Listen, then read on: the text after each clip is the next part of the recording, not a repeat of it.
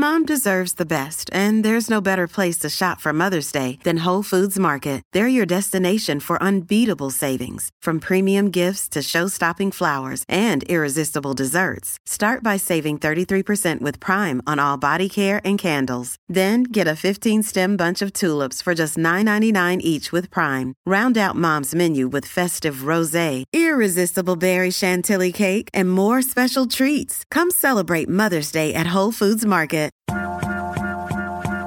Talking about chicken a la king, mango and garbanzo tabbouleh, grilled potatoes and vegetables with roasted garlic and basil, zucchini ziti, granola fruit bar. Look at all this beautiful food. Mm. Guys, welcome to Green Eggs and Dan, where I interview amazing people with amazing minds, but all I care about is what is in their fridge. My guest today this bitch. What an intro. We are in for a treat. She is a television writer and producer, executive producer, creator, which is to say, she, like all of us, is very unemployed right now. she is the creator and head writer of She Hulk, Attorney at Law. She also wrote on Rick and Morty, Silicon Valley, Robot Chicken, The Mighty B, Back at the Barnyard, Star Wars Detours, Kung Fu Panda, Legends of Awesomeness, and we met when she was writing on a beautiful little show called Bajillion Dollar Properties. Please welcome the one, the only Jessica Gao. Hello. I've never had someone go that deep and that far into my IMDb. Oh, I go I go deep and far. That is something they say about me. Dan goes deep and he goes far. And it's always about IMDb and nothing else. I mean, I even if we were going to sexual innuendo, I don't even know what that means, deep and far. I, I, have no, I don't know. I tried to make it uh, sound slick, but it didn't. Um, Jessica, I'm very excited to have you on the pod. Um, and I'll tell everyone why. But first, before we talk about our food ex- escapades, which we've had a many, mm-hmm. um, and they're usually very, very alcohol filled, uh, high yeah. octane. Yeah, it's a, still, it's a wonder we still, can remember any of it. Are you still drinking? Are you still drinking? Because of course, you, because you and I drank so much that I was like, I wouldn't be surprised if soon one of us called the other one and was like, "Hey, I'm done.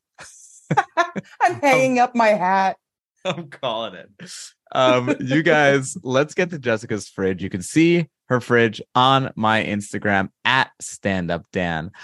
Okay, Fantastic fridge, Jessica. Can I just say I love my fridge. This is not sponcon, um, because as we've established, I am not a podcaster, but um I I have to say this is this fridge brings this specific fridge brings me so much joy on a daily basis.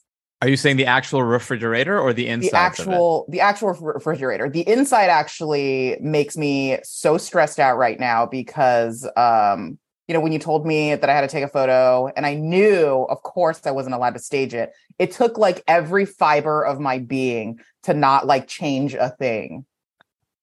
I'm glad you didn't stage it because this looks like a fridge that was that was staged and it's like whoa no this what? What are you talking about? It's like crammed to the gills. There's like know, no rhyme or reason. I love it. Okay first of all let's uh let's let's start from the top. Let's start from the top. We have a a beautiful medley of uh berries in yes. a in from a the farmers Tupperware, market. From the farmers market because you are rich. You said that before we started. said, Please mention that I am rich and I shop at the farmers market. That's how uh, I start every Zoom call. yeah. Can you please tell everyone that I'm rich? Yes, but this is an NGO podcast. Are you sure? How is that going to save the whales? Okay, then you have some sort of fancy pants drink here. What is this? Um, I actually don't know. Somebody brought it to my house. People are just bringing fancy uh, kombucha adjacent drinks to your home. yes. Okay. And I'm not. I'm not a fan of kombucha, so it's it just sat there. Yeah, I get it. Um, next to it, we have on its side a yes um, a little uh, tub of miso master, yes. miso yes. master organic, which has a kind of maybe I don't know, it depends who makes it, but could be a little fun racist uh, picture of a of a what looks like a Japanese yakitori chef. Yep, yep, yep. Is this your go-to miso? I guess I don't really. I it, it's always kind of a, available, so um, Yeah. and it's very good, so I happily get it. Yeah, what Um, I'm realizing from your fridge is that you're not dogmatic. You're you are of Chinese descent, but you are not dogmatic about Chinese ingredients because there's a big difference between Chinese miso and Korean miso and Japanese miso, and some people really go into the weeds with that stuff. Not Yeah, you. You're care. like whatever's on the sale rack. I'll take Oh, it. I'm I'm chaos miso. These. What is this in the middle? It looks like a flying saucer. It is a plate with a cover on it, with a uh, it's a one of those microwave covers. But Oh. um, if I'm being lazy and I need to put away a plate because my um my awful husband didn't finish his food, um, Hmm. I just put a microwavable cover on it and I stick it in the fridge. And so I do remember what was in here. This was some pan fried dumplings. And Fun. shockingly, he didn't finish all of it. And but he claimed he was going to eat it again in like two hours. So um, I didn't want to waste saran wrap on him. That's very Chinese of me. Um, so I just put a little microwavable cover on it and shoved it in the fridge. And what is it looks like uh you've got some like secret documents here under the plate. There's like five pages for some reason. It's like this is your your Mar your Mar-a-Lago documents. Just Uh, Hidden? yeah, my my good friend Donnie asked me to hold on to a couple of folders for him. um, I'm so glad you asked, Dan. Uh, they are uh sheets of jamon iberico. whoa, Yeah, didn't think I was gonna say that, did ya? pew pew pew. Shots Mhm. fired. I'm sorry. Put me in my place. Mm-hmm. Um, that's pretty cool. Where'd you get sheets of harmony? Again, she did. She's she's saying it without not without saying it. Jessica's getting the residuals. Everyone. this was not purchased with residuals money. I can I can guarantee that. no, no. This is this comes from the paycheck. You need to know where that Iberico money is coming from. It can't just Yeah. be. Yeah, you yeah, yeah. Absolutely. This is So paycheck tell- to paycheck Iberico. Uh, where'd you get the Iberico from? I got it from my favorite place on earth, Costco. Costco's does Iberico? Yes, it's not all it's just some every once in a while they'll have it and so then that's why I buy like 5 of them because I'm I'm like they're not going to and you know Iberico it's cured meat so it'll last a very long time. Yeah, But anytime I see it at Costco I'll buy like 5 packages of it. that is so cool. Yeah, Costco once in a while will just like. But I went to my uncle's house and he had like A5 Wagyu. I'm like, Oh, where'd you get this from? He's like, Costco. I bought like a tub of it. Like, Yeah. I have um it's uh it's pretty wild their specialty stuff but that's very cool again we've talked about iberico before but for those of you new to the pod they're fancy spanish pigs that only eat acorns on the hillsides uh, you know of like galicia and uh you know they go to ibiza and they they tan in the sun and they make the most delicious pork. Uh i think i will say i will i will fire shots at every other culture's cured pork and say that iberico wins all. Oh, a thousand percent. Cosign. yeah um it's better than french charcuterie. It's better than prosciutto. It's better than uh, anything in italy. It's better than anything in asia. It kills everyone. Yeah, it blows everybody out of the water. It's Don't even try. Don't even try to come for Iberico, world. Yeah. world culinary community. don't commit me with your uh finocchioni italy i don't give a fuck about your dumb fennel pollen you losers just kidding love my italian listeners uh grazie um over here we've Mhm. got something that looks asian i don't know Yeah. what, what asian Well, is that what brand if of asian if you that? look directly below it, there is an identical. Oh yeah It's this looks korean to me is that yes, right It's it's kimchi. okay got it so is the top one kimchi as well The top one is like empty. Like there's just Okay. a tiny bit. There's like an inch of it left at the bottom that you can't really see, and the the one at the bottom is my new replacement jar of it. Oh, okay, got it. So this is the this is the old you, you- this is the upgrade. This is the hot young upgrade. This Yep, old, yep. Is but I like keeping the old one for when I make kimchi jjigae. Um, you know, it's better when you make it with old funky um, kimchi, and this kimchi still has like a lot of the juices at the bottom, and so I saved I saved it for when I make the soup. kimchi jjigae is the is the kimchi soup. Yeah, Uh what is what goes into that? I don't really know much about it. um, pork belly. I always I always make it with pork belly. You can make it with like pork shoulder and stuff too. I always do Mhm. pork belly because I love fatty meats. Um, scallions, uh, soft tofu. Um, but I mean, but mainly the kimchi and onions. So it's just like water and kimchi juice, and you just braise everything. Yeah, yeah. If you really want to be fancy, you could make some sort of nice stock. You can make like an anchovy stock or something. But I just do water. That's cool. Do you cook a lot of Korean food? I cook a good amount just because I live in Koreatown. Yeah. Um, and I love Korean food. So um I I end up cooking a lot of Korean food. Um, probably the same probably maybe even more than I cook Chinese food. Really? Yeah. Is Chinese food? Well, we'll get to it in a minute, but like, Mhm. see, I tried to connect with my culture and because I cook and I was like, I don't know how to cook any Persian food. And I was Mhm. like, I'm going to go on a deep dive and only cook Persian food. And I started learning all the recipes and, and I realized, oh no, you need to be a grandmother who has nothing to do all day to be able to cook anything Persian. It's like grandma cuisine. It's not like like Italian cuisine. Anyone, it's very good single guy food because like Yeah. anyone can whip that up. Um, but where does Chinese food fall on the grandma scale? Well, the thing is, it's there's such a wide swath of Chinese food just because China is so big and it has such a long history of like shifting borders and kind of encompassing like more and more like regions of people and different like ethnic minorities. Um, and it changes so much region to region. Um, so there is a large part of it that is grandma food, but there's also a big part of it that is it kind of just spans everything. There's a little bit for everybody. Yeah, because there's like a lot of like fast food, like worker food that was like, Oh, totally. let's go, let's go, let's go.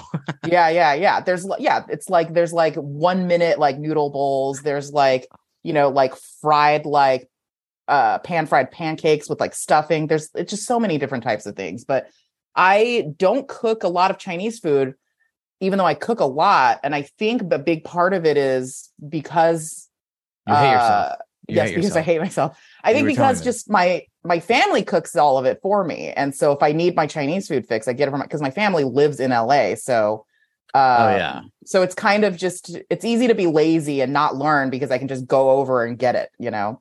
And also Yeah. my family makes incredible dumplings. That's something i rarely ever buy order at a restaurant um because i've i've yet to go to a restaurant where i think the dumplings are better than my family's dumplings and Mm. um so my they my make them by hand. yeah. So my parents will make they'll have like a dumpling day, like weekly, they'll have like a dumpling day where they'll spend all afternoon, you know, grandma style, all afternoon making dumplings. And they'll just like, you know, put on like a Chinese movie or something, or like one of those long running mini series, and then they'll make hundreds of dumplings, literally hundreds, and freeze them all, and then just give me like just gigantic freezer bags full of frozen dumplings. My freezer, if you had asked for a photo of that, is mainly frozen dumplings. No And- way. Yeah, and it's great because anytime I'm hungry and I don't feel like cooking, um, or I don't, uh, or I d- just want dumplings, like I just pull a freezer bag out. They're raw, and um, and then I pan fry them or I boil them, and I have an instant, delicious homemade Chinese meal. Wow. Yeah. How? Okay. I didn't hear anything you said. All I was thinking was, why hasn't Jessica given me one of these bags of dumplings? Because they're precious. They're a precious commodity. Well, I'm Uh, a precious commodity. That's true. Okay. Okay, you're right. Our, you know what? Our friendship is a precious commodity. Not as precious as those dumplings, apparently. all right, all right, all right. I'll give you. I'll give you some of the famous Gao family dumplings. Thank you. Um, that is very nice of you. Okay, so let's go second row.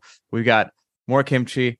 We've got Mm-hmm. a bunch of leftover stuff. Some basic bitch bread. I'll dig. I'll ding you for that. No, no, no, no. That's Ezekiel bread. So you can't Oh, call okay. Ezekiel bread basic bitch bread. Ezekiel Okay. bread is more like, you know, it's health bread. Yeah, it's something. It's something in in between. I'll Yeah, give you. yeah, yeah. That's okay.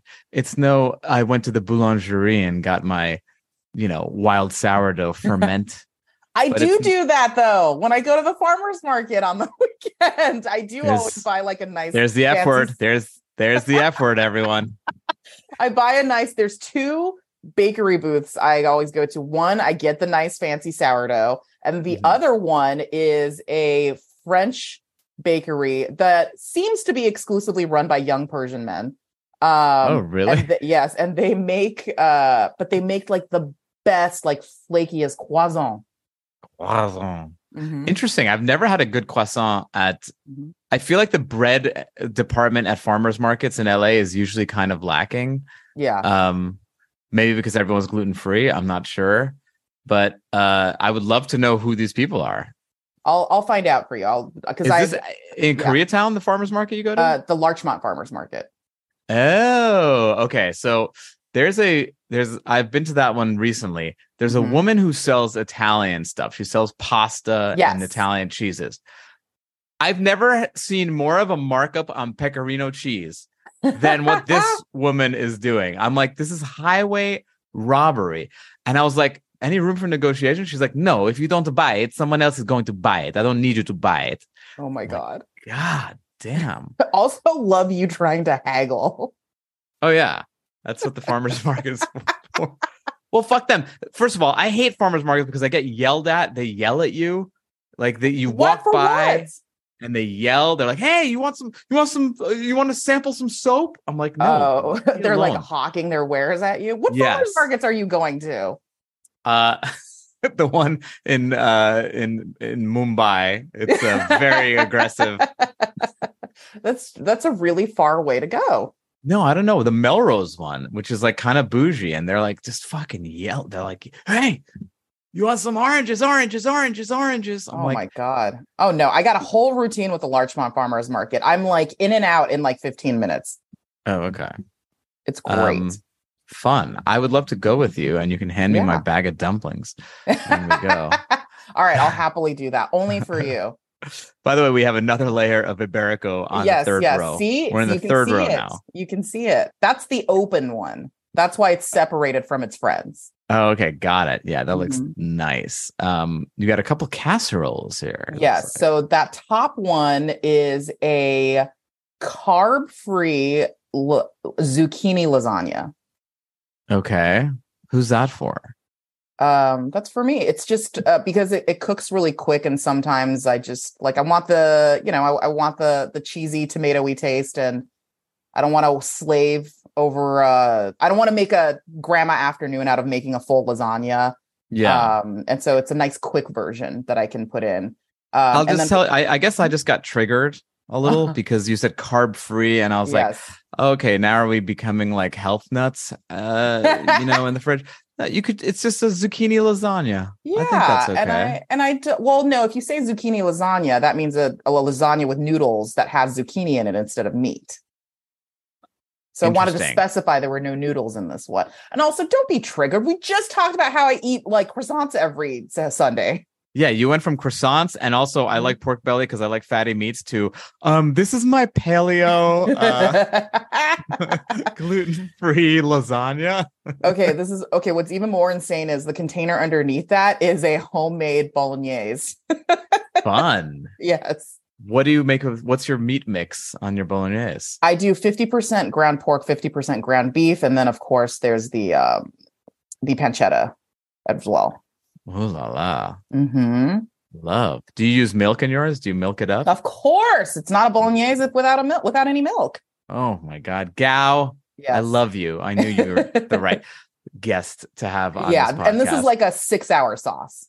I've had a lot of shitty fridges lately because I've had a lot of comedians and comedians' fridges are just Oh, abysmal. abysmal wastelands. Yeah. Like it's like if you, don't have to see the movie Oppenheimer, just go look at a comedian's fridge and you'll see the aftermath of any nuclear disaster. So this is so refreshing. Now, by the way, I'm gonna go back to the top of the fridge because I left something out. You have this lemon here. Yes. is a half a lemon Yes. that is that is sitting uh, open side down in a little almost looks like a like a one of those measuring cup things that like you, know, you measure out it's it's a silicone uh it's a little silicone cap for it. It's an elastic it made for this It's actually made for uh, covering up containers. So, like if I had a bowl or something, I could just stretch this out over the top of the bowl again instead of using saran wrap. oh so this is Um, like some infomercial shit Yes, yes. And I use the tiniest one sometimes for a half a slice of fruit. um does that a- work half- well Half a fruit. Uh, it works well I- enough if I'm gonna like only keep it in there for like a day. i have a lot of tupperware bottoms and i have no idea what happened to the tops So I Oh, need a I see. solution like that. Uh, you know, actually, you can if you most Tupperware, you can order replacement lids. And at the bottom, it'll tell you the size. If you look at the bottom of your Tupperware container, it'll tell you whatever the size is of that particular container. And then you just go online and order like, you know, Pyrex, however, whatever the size is, like, you know, round lid. And you can just buy, I've done it so many times now where my lid disappears or then my lid cracks or something. Um, and I just have stacks of replacement lids. and the gold medal for immigrant child goes to Jessica Gao. Your Reigning parents are so champion. so proud listening to that. Can I tell you something? I'm so white when it comes to my Tupperware. This is what I do. You know what I do? Okay, here's a confession, everyone, and you can come at me. I know the environmentalists are about to get real pissed, but I I basically just order those like pint things that you get, like you know when you get like let's say you get like soup to go at like a Oh my Chinese God. You place order they- like to go containers. yeah, I have like hundreds of them, and I use them and then I throw them out. Oh my God. I have a whole drawer of them from when I had takeout and then I washed it out. Um, wow. No, no, no. Yeah. I won't wash them out. No, what I do is I throw them out and I put a little GoPro camera on them. I poke holes in them. I put a GoPro so that I can see the seal getting stuck inside it. Yeah, when, yeah, yeah, uh, yeah. and you also love you're also rich enough where you just waste hundreds of GoPros a year. yeah. hey, it's my kink. Everyone's got their thing. and you're sponsored. Sponsored by Gro- GoPro, Green Eggs and Jam. yeah. Little do they know what I do with their GoPros. I think once they find out, they won't be thrilled. Um, but yeah, I I okay, so I when I get takeout, I wash out the containers and then I keep them in a drawer for the specific reason of when people come over and I make them a delicious meal and then I Mhm. offer them a to-go plate. I can use all of my little takeout containers and give them an actual to-go experience. Wow. Yeah. And That's then they don't have to worry about giving it back to me. They, Right. like you, will just put a GoPro inside and throw it away. see the and see the uh the sea turtle try to Yeah. Try to eat it and try die. to, try to eat. Yeah, yeah. yeah, yeah, yeah. While I I watch it at home on my TV while I'm Mhm. eating some peanuts. Yeah. Yeah. Okay, Yes. this is very exciting. Uh-huh. In the middle, smack dab in the middle of the fridge, you have a watermelon Yes. facing uh the butt side facing us. The the what is there a butt side and a face side to watermelon? It's I mean, this looks a little bit like a butthole, like the end of. and by the way, I've oh never. my god. This is this is. I've never said that before. This is off the cuff. this is groundlings level Yeah. improvisation. this is improv, ladies and gentlemen. This is what you pay is- for when you go to an improv show. this is this is me yes anding your fridge.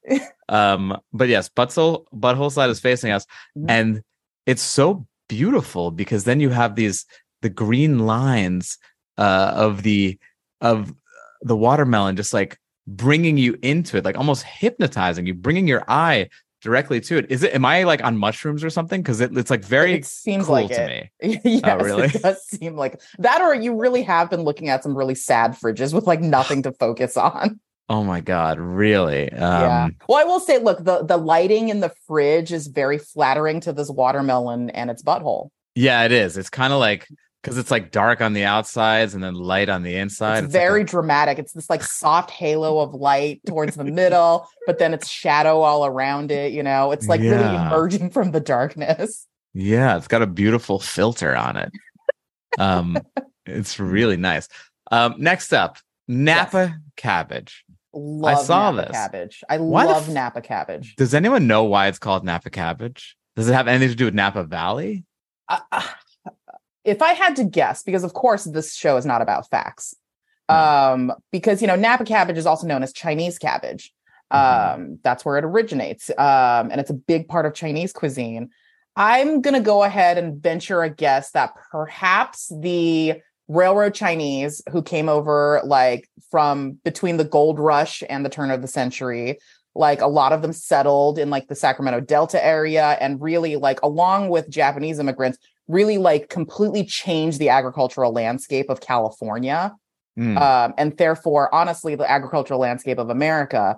and they took they brought a lot of their farming know-how of that type of environment especially um like water-based you know river-based kind of uh, farming um and i i would imagine they probably cultivated napa cab chinese cabbage um but it is in that you know kind of napa area this is my guess Wait a second. I'm not even going to look that up to confirm it. I love that. I love that reality of it. It's real. like I do I have done a lot of reading on um like the railroad Chinese. So that, Mm. that like the stuff I'm saying about the railroad Chinese are are is true. It's also one of the reasons, and this is very interesting. I had a guy who was a he he wrote a he had a documentary about Chinese restaurants all over the world called like it's like some it's some Chinese expression that that uh translated means like have you eaten yet or something like that. Mm-hmm. I mean a that's a very common greeting. That, Yeah, it- that's Agree, it- yeah. exactly.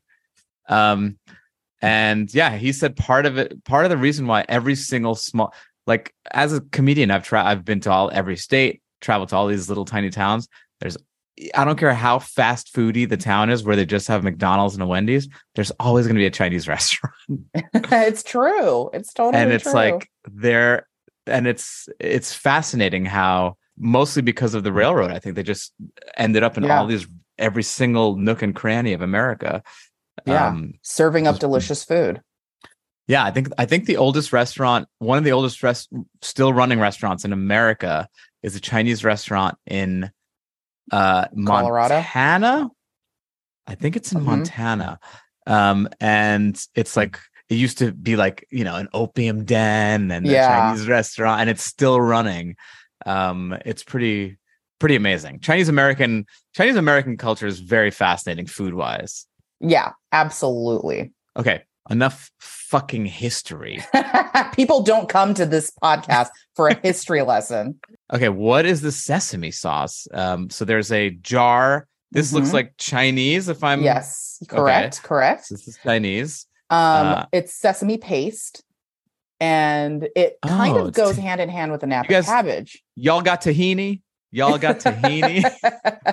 it, I, there is a difference between sesame paste and tahini. Okay. Um, sesame paste is a lot uh, thicker, at, at least in my experience. Um, Mhm. so I so in Chinese hot pot, I mean, it also the sauces also vary depending on what region of China you're from. So I'm from Beijing, which is in the north. So northern, correct me if I'm wrong, Yes. is more noodle based than rice based. Rice based is the south. It's it's noodle and dough based foods. Yeah. that's why have more- dumplings are such a staple um, of Right. northern Chinese food. Din Tai Fung, northern Chinese. I think Din Tai Fung originated in Taiwan. Oh, okay, got it. Yeah, Uh-oh. but but Uh-oh. yes, like dumplings is very. I'm not here, not here to cause an international incident. So with a hot pot, um, or at least the kind that I that I like to have, the sauce, the dipping sauce. Should we talk about what hot pot is? Maybe your entire Yeah. audience. Okay. So hot pot, if you've ever had shabu shabu, like that's the Japanese version of hot pot. So uh hot pot is basically it's think of it as fondue but with broth. So you at your table you would have a boiling pot of broth. Um and a lot of restaurants will have their like signature broth, you know, and you can buy like packets of the seasoning for it, and they all kind of guard their secret recipe for the broth. So you have a boiling pot of broth, and then you get all kinds of like vegetables, such as napa, where you slice it up, um, and uh, and then incredibly thinly sliced meat um, that you dip in, you cook in the hot broth, and because they're all like you know so thinly cut, I mean the meat will cook in a matter of seconds. Right. So, you know, like you can put in tofu and it'll cook in like a minute. You can put in like fish balls. There's so many different things you can put in there. And um, and then you you take it out um, with your chopsticks uh, or with like a little tiny scoop and you dip it in your little dipping sauce and then you eat it and it's delicious. The dipping sauce that I'm used to is sesame paste, Chinese barbecue sauce, a little bit of sesame oil, some um, soy sauce. Uh, that's like the simple base, the simplest base of it. I mean, some people like to put in like chopped cilantro, or they might Mm. want to put in some like fermented bean curd. Like there's a lot of variations of, you know, people put chilies in there or like minced garlic. Um, but the base the base sauce is sesame paste, Chinese barbecue sauce, sesame oil, and soy sauce. Yeah, delicious. And I like to pit Asians against other Asians food wise. I like mm-hmm. to start beef. And I've said very famously on this podcast that I think Japanese soups, ramens, uh, kick Korean soups asses. We've gotten a lot of shit for it. Well, look, why do you have to pit all of these people against each other? Why are you sowing discord and division? Oh, I'm sorry. Um, the East gave us Iron Chef, okay, which is basically pitting people up against each other. I'm I'm just taking it from the culture, uh, and I will say, Chinese hot pot beats shabu shabu any day of the week. Yeah. Okay. Well, okay. If I am totally for pitting these cultures against each, each other as long as Chinese is the winner. uh, you definitely win there. I mean, Chinese fucking always wins because everything basically comes from Chinese cuisine. Like, thank you. That's so true. It's like literally everything has a base in Chinese cuisine. And it's like, that's why I'm like, you know, whenever I, when people are like, oh, you're culturally appropriating this food, I'm like, everything came from China.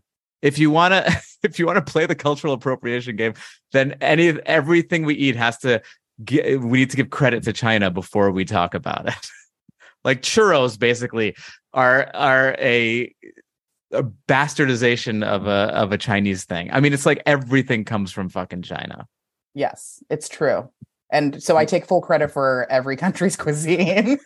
so I'm not even gonna make it do a deep dive on who came up with the sesame paste first, China or or the Middle East, because I know the I know what the answer is gonna be. It's always China. I do love like seeing the kind of like similarities between like some sort of base foods between like d- different cultures. Like it's it's such a it's it's just so fun tracing like oh where did the historical interaction come from or was it like a shared region at some point you know like all of that is like very fun it is very fun. It seems like the one food that hasn't really made its way or that didn't come from China and also hasn't really made inroads in China, correct me if I'm wrong, is uh cheese, dairy, cheese, that yeah. type of thing. Yeah, it's right. It's just not big. It's not a big part of uh Chinese cuisine. I wonder though if that's you know how like the nouveau the nouveau riche in China, like they get into very like they all love Bordeaux and they're mm-hmm. and and steaks and you know love getting yeah. into sort of Western fancy Western foods. I wonder if they I wonder if the they're they're starting to develop a the palate for like a fancy stinky cheese. Probably, but they have to contend with such a high rate of lactose intolerance. Yeah, that's true. And that's thankful, true. I'm very thankful that I'm Chinese but not lactose intolerant and I have the enzyme to, as you've seen to digest alcohol. I don't get the I don't get the flush or anything like that. No, and I don't think I've ever been with anyone who drinks as much as you do and stays as in control as you do. I feel like when you and I go drink for drink, I I turn into a slurring muppet and you're like you're like reciting sonnets. Like you you you still have it all together. I yes, it's very very rare that um that I get drunk. Like I think I can count on two hands the amount of times I've been drunk in my life. Oh my um, god. But I am I'm a pretty controlled drinker like cuz I do have a high tolerance. Um, the only time I get into trouble is if I drink on an empty stomach. And I would say half the time that I've been drunk was because I drank on an empty stomach. Uh, mm. But if I had a full meal, I can drink all night long. But when it does happen, it's a fucking nightmare. Like I can feel, and it happens so quick. Like one minute I, I am reciting sonnets and talking about the history of Napa cabbage in California, and I can feel the change happening. And right. when I start feeling the change happening, I know that I have 10 minutes before I'm just out of control, like a maniac. So, wow. yeah, so it's gotten to the point where, like, when I feel the change, the few times that it's happened, when I feel the change, I basically go to my husband and say, We have to leave right now. And oh my God. Like 10 minutes to get me to safety, or else I might start puking.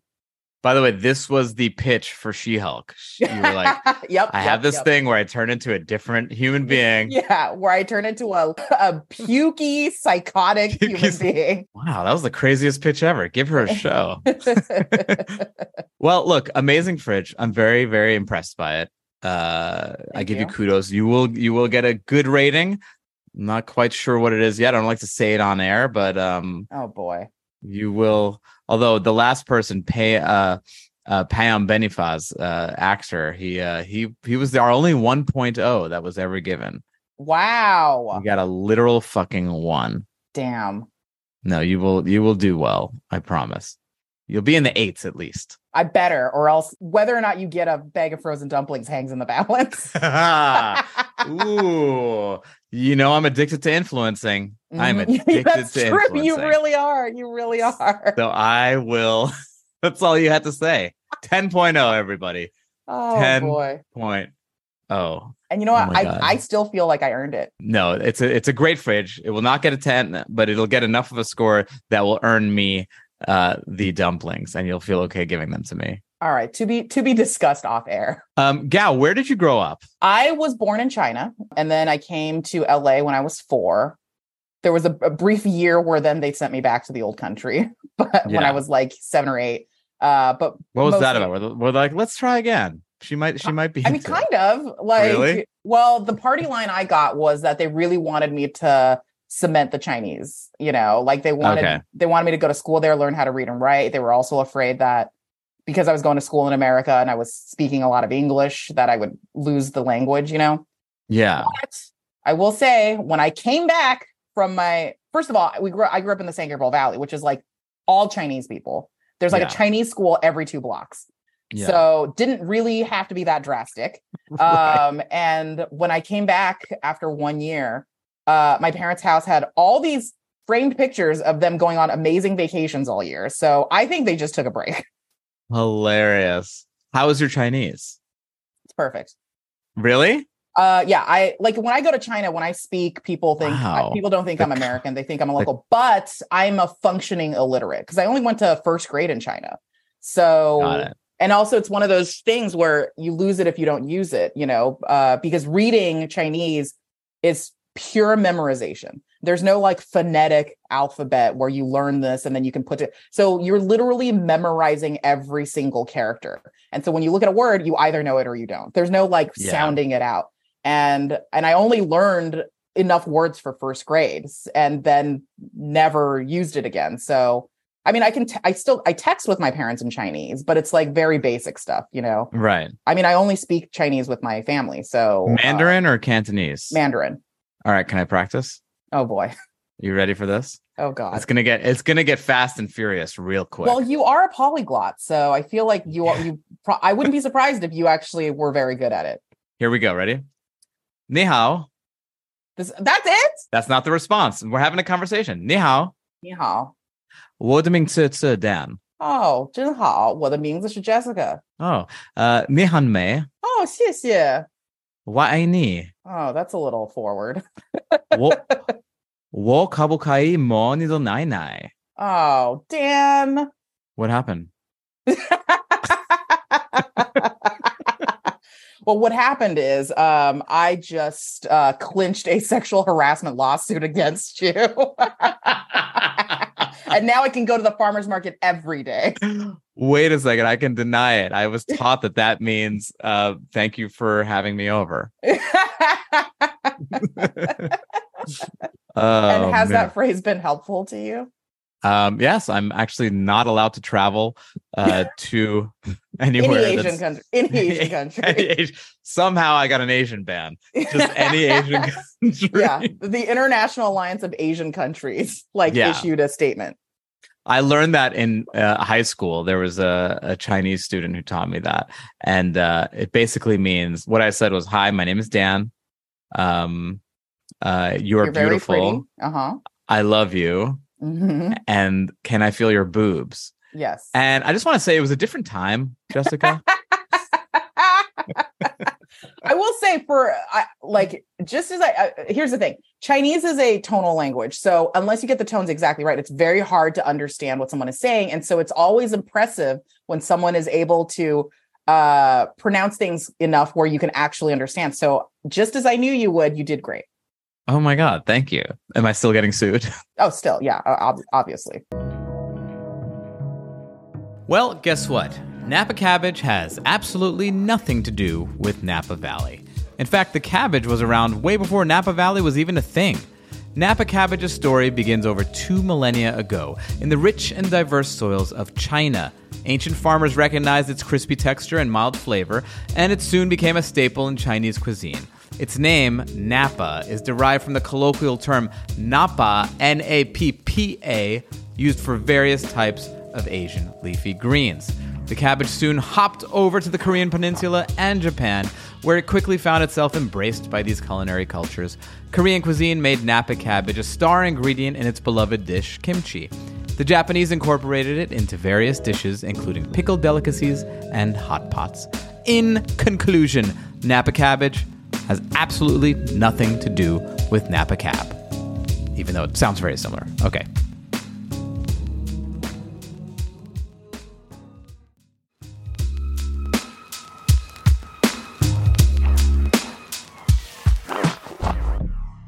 All right, let's get to the questions. Okay. Questions that I ask every guest, starting with what is your earliest food memory? I have two early food memories I would love to share. Please. And both have to do with being a little immigrant kid. okay.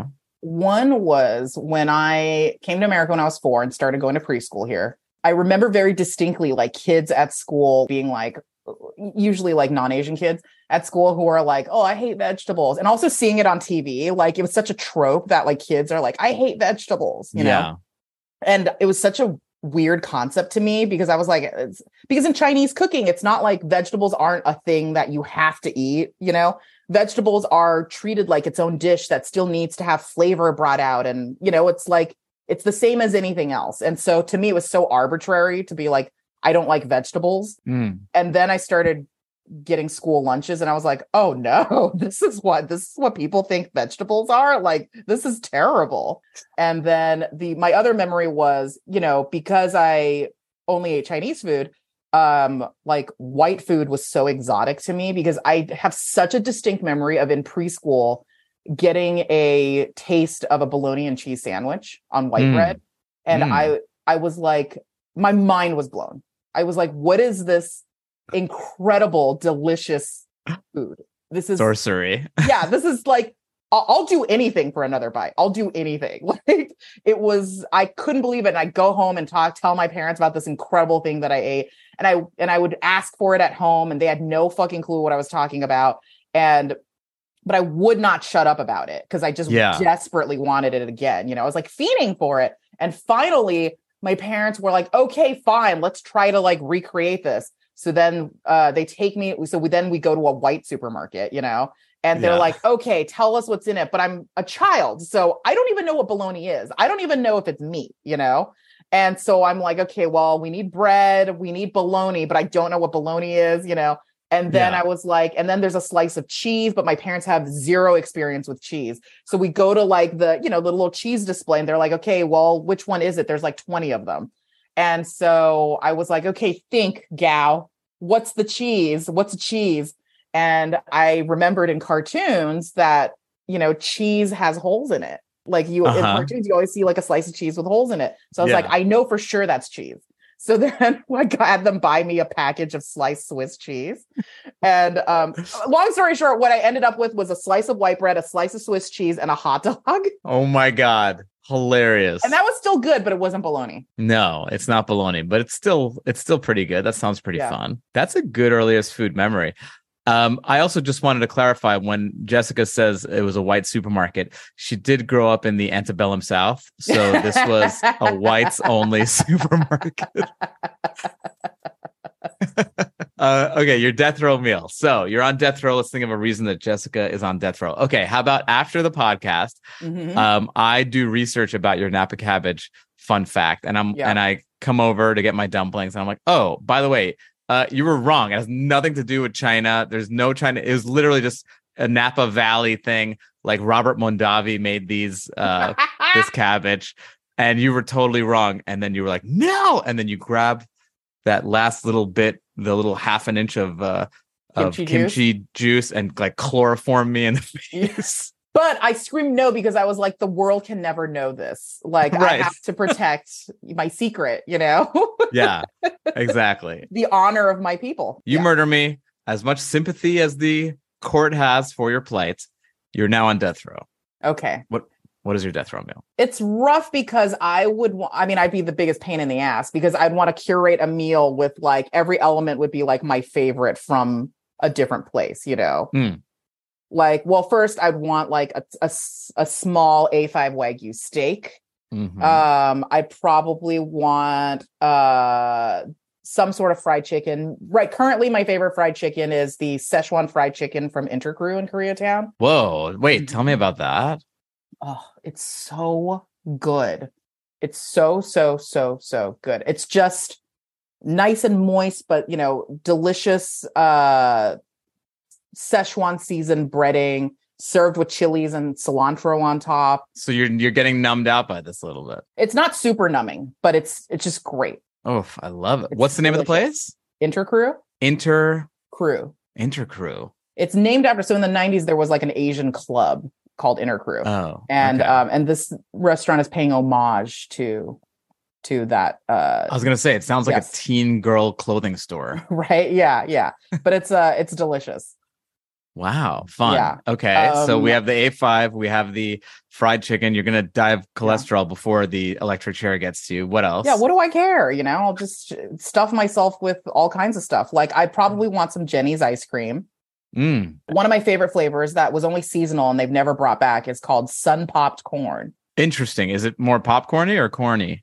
corn which i love it's Oh. very sweet corn it almost is like uh, corn pops ice cream I think that corn is one of those foods. You know, a lot of people say about peaches that Mhm. there's nothing better than a fresh peach. So, like anything Yeah. you put a peach in, it's not going to be as good. I think corn is the opposite.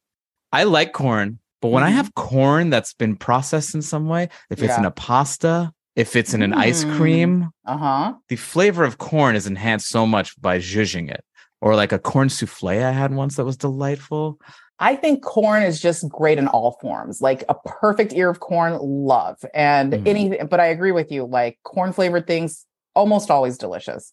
Yeah, the best. I recently made a sweet corn mochi cake that I think Whoa. really enjoy. Yeah. Way, way to bury the lead, Gao. I love this is this is becoming Gao mentions foods that Dan will never have. That's what this episode is. And yeah, yeah, yeah. I love heard- to be withholding. Like any good Chinese woman, I love to be withholding. Join my OnlyFans and you can have my corn mochi too. I would want a nice big fat slice of red velvet cake. Mm, give it to me. Yeah, probably a chocolate milkshake. Um, let's see what else. I don't know, some sort of some sort of pasta. Oh, you know what? I'd want the pappardelle fumo from Osteria Mamma. Whoa, what's the El Mhm. Fumo? What is like smoky It's- pappardelle? Yes, and well, it's a it's a pink sauce, and it has um, I want to say it's guanciale, but maybe it's pancetta. Fun. Mm-hmm. It's I very to- very good. I want to go to jail with you.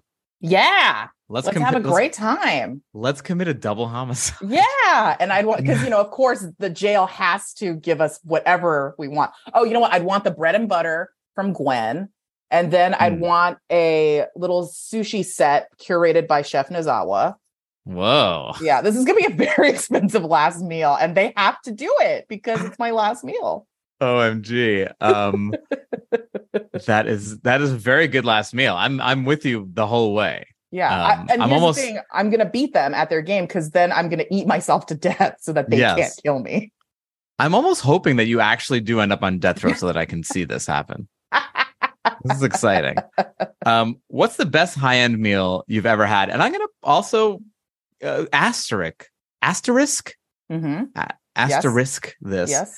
by saying lately Dan Ahdoot's favorite high end meals slash tasting menus are Chinese tasting menus. What?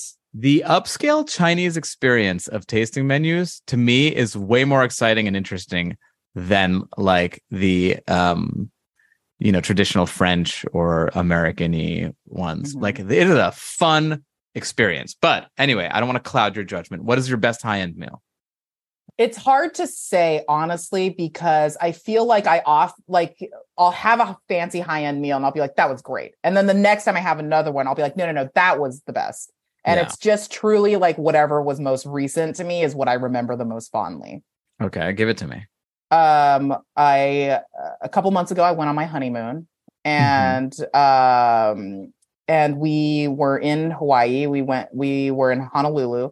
And the driver who picked us up from the airport gave me a bunch of food recommendations, all bangers, all of his recs. And he had us go to this, this restaurant called um, Muro Kaimuki, Okay. and it was tasting menu only, but with like a ton of add-ons. And it was just a wonderful, delicious meal. One of the add-ons we got were these um, three brioche toasts, and one had seared ahi, perfect, delicious buttery fish. Um, one was caviar, and one was Japanese uni, Mm, and it was just incredible. It was like one of the best things I've eaten in recent memory. no way. But we've Cool. also established that my memory for tasting menus is very short. Right, right. yeah. You're like, um, uh, my favorite one was probably at Joan's on Third this morning. had a egg sandwich served in one course. uh, what is the best low end meal you've ever had? Mm, well, here is a meal that I don't think should qualify as low end, but it only qualifies in the sense that it's not high end. So a few years ago, I took my husband to China, and he'd never been to China, and Okay. um, and we, you know, ran all around the country, and it was a very like well curated experience because both my parents are travel agents. Right. Oh, cool. Amazing. And so we went to, you know, a, a part of South uh, West China, Yunnan, and you know, most of a big part of China is very agricultural, and Yeah. so I mean, all throughout the country, there's just you know, like rural areas. There's just a lot of small family farms. You know, th- like that's just that's a way of life that you can actually live. You know, yeah. and um, what's been happening is a lot of these farmer families, um, their version of like a, a bed and breakfast is they'll build like guest houses additions to on their property, and you can go and stay there, and then they cook all of your meals for you using stuff they grow.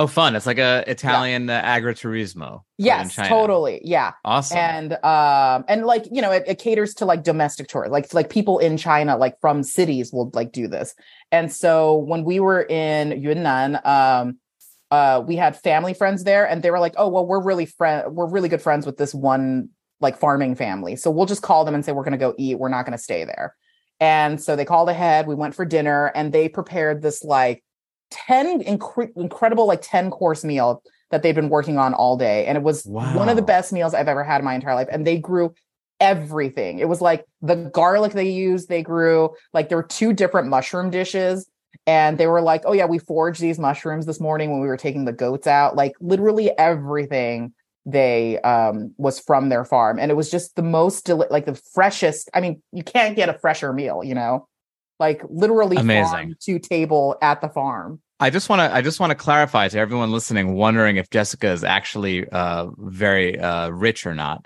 that her best high end meal and her best low end meal are both 10 course tasting menus okay?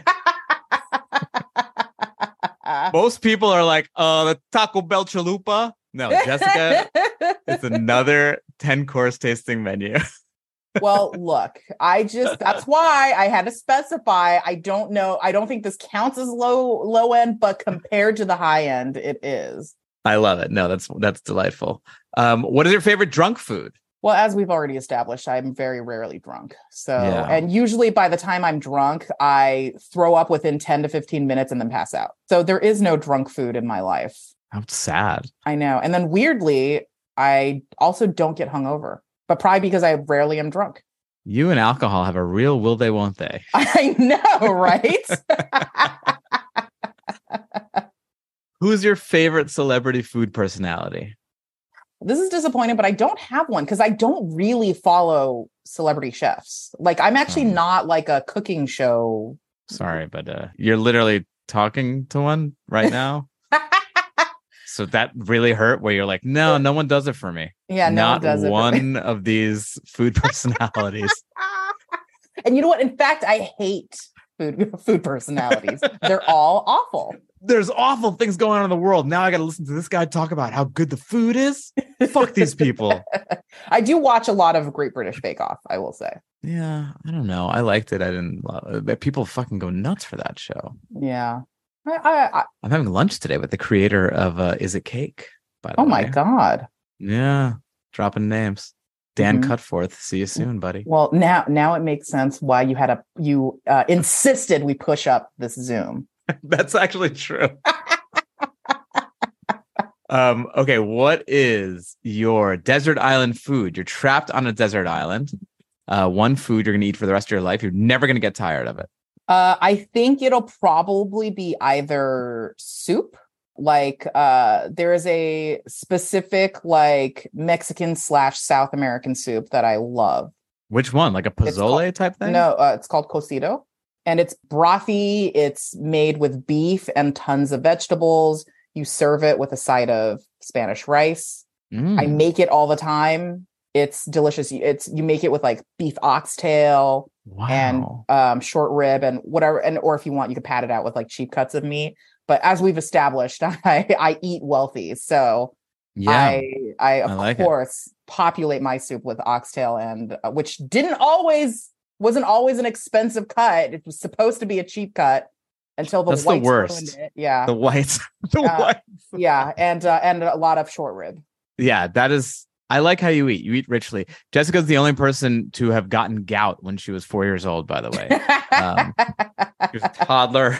She was a toddler with a throbbing toe. I did have such high cholesterol at age 23. I had to go on medication. No. I love it. You go hard. You go I- hard in the paint. Look, I I love life. What can I say? Yeah. Yeah. Yeah. No, I'm with you. But is there something that you don't love? Is there a food that you can't stand eating? There's a drink that I don't love. Ooh, I give it to can't stand the taste of root beer. It makes me gag. Wow. Yeah. I love root beer. It's it's the most disgusting taste to me. Wow. I mean, I could Yeah. get that. That makes sense to me. I could see some people having an aversion to it. But there's nothing else that I hate. Like, um, and also over the years, there's been a lot of things where I was like, I don't care for it. And now I'm like, you know what? I'm into it. I feel like the older we get, we get into way more bitter flavors than we ever did when we were younger. Like, I'm like espresso, no sugar, nothing. Put it in my Yeah. veins. Oh, you know what? I don't like coffee. Oh, really? Yeah, I don't drink coffee. I've never gotten into coffee. I don't like it. I mean, you are a tea people. That's true. But um I, I also just don't drink any caffeine. No way. This is just you high on life. This is me. Can you imagine if Yeah. there was caffeine? When No. I drink tea, I only drink naturally caffeine free herbal teas. Wow. You're like, yeah, no caffeine, just one little hit of meth in the morning. Keeps yeah, me like- going. Like, everyone else, right? okay, it's time for my favorite question. Last question. What is or are your restaurant pet peeves? Well, systemically, my restaurant pet peeve is the tipping system in America, in which Mm. we don't, where restaurants do not pay their workers a living wage, and Mhm. then instead put the put that uh, financial responsibility on the customer, but make it optional so that people, uh, so that wait staff are at the mercy and whim of customers, and they're never Yeah. guaranteed that money, which I think is complete and utter bullshit and really sucks and wait staff should just get paid well enough where they can actually live.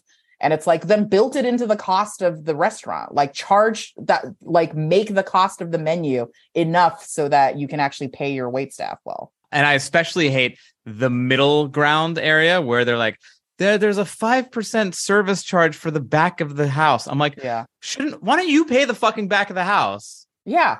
Uh, Build And it charge into the us more. cost. Yeah. Just Yeah. charge, charge more for everything Yeah, and pay everybody. I'm with you 100. percent Yeah. I mean, I don't know enough about the finances about that stuff because it's also like, well, you look at like people who work at a clothing store, they're getting paid on commission.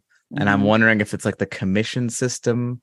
It does also mess up, it ruins the dining, not ruins, but if again, if you compare it to Europe, it's like you can sit at a table in Europe for fucking three hours and they don't give a fuck yeah. because they're not like turning, turning, turning Yeah. and burning because they're not getting paid by the person necessarily Yeah. um, which makes the experience for me a lot more enjoyable. I know for a lot of Americans it's like infuriating. They're like, "Why is my water never here? Like, fill up my water." And it's like, no, it's a lot more relaxed system. Like, it's just like you're there, you're hanging out. Yeah. But uh, yeah, I mean, uh, I'm with you though. Tipping is very it's a it's an annoying dance, and also the other I'm going to give it the other thing. The other way around is when when you go to a restaurant that you have to stand in line you have to Mhm. order. You have to grab your food. You have to bring it to your table. You have to bust your food. Or they give you, if you want to go, they just drop the box off at your table and you got to fill up the box, the to go box yourself. And then they have the gall on their little iPad to have three options 20%, 22%, or 25%. I'm like, I did everything here. Short of cooking the fucking food, I did everything. oh man, it's a fuck system. It's so stupid. I hate it so Yeah. much. That's why you cook at home so much. It's true. It's true. I do love a good restaurant experience though. And um yeah. but I also have like Uh, you know the the churn and burn like I do have a little bit of anxiety of like if I'm at a busy restaurant like as soon as we're done like and everybody else wants to linger I'm like we we got to go cuz they have to they have to turn over this table like we can't be sitting here you know Yeah, I get that. I'm a little bit like that too. You got to be a little self aware of what's going on at the place. yeah yeah like if the Yeah. place is half empty then I'm like I don't care like they're not going to care if we sit here for another half hour but Yeah. if there's like you, you can see people waiting like for a table like I Yeah. just can't I can't focus and I can't relax Well, Jessica, you just left it on a very sad note because oh no I thought this was such a positive, fun episode and people get to see how excitingly delightful you are. But then you ended it by saying, because if the restaurant is half empty, not half full. Oh my god. Well, you know what? Turn that mirror back around on yourself because maybe your last question shouldn't be about restaurant pet peeve. Shouldn't be about someone's biggest complaint. It's true. I get people all riled up and I'm like, all right, see you later. Thanks. for-" yeah. Have a good day. Time to go to lunch. Uh, Jessica, tell the people where they can find you, where they can find your work, all that stuff. Don't find me. Uh, Leave me alone. You're Leave not getting alone. you're not getting my dumplings. yes, it's true. I'm just uh, very, very inactive on social media. So there's no point. Don't find me, but I don't really post, you know? Um, so I'm sorry. I mean, but you can watch She Hulk on Disney Plus. Yeah. Oh, she just like created and wrote a fucking show. So you can go watch that. Yeah. So, like, no big deal. Look how dumb social media has gotten us where you're like, well, I don't really have anything really because I'm I don't tweet, but I do have a TV show that I made in case you want to in case you want to see that body of work. But my apologies for not giving a play-by-play of my dumb life. it's true. So when I do eventually give dumplings to Dan and or murder him because of Napa cabbage related politics, you'll never know. Never. I certainly won't be tweeting about it. I know. It'll be like she uh she's the she someone who murdered Dan Ahdoot will never be caught because she doesn't have social media. That's all it's gonna take is just don't fucking sign up for any social media and you can murder everyone. Yeah. That's that's the one takeaway from this episode that I hope everyone walks away with. Yeah, everyone's like, what are you gonna do? Twitter or threads? Do neither, and then you can kill all the people. Okay, see, is that a, that's a good note to end on?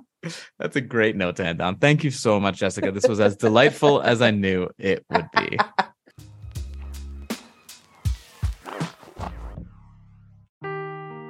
Seeking the truth never gets old. Introducing June's Journey, the free to play mobile game that will immerse you in a thrilling murder mystery. Join June Parker as she uncovers hidden objects and clues to solve her sister's death in a beautifully illustrated world set in the roaring 20s. With new chapters added every week, the excitement never ends. Download June's Journey now on your Android or iOS device or play on PC through Facebook Games.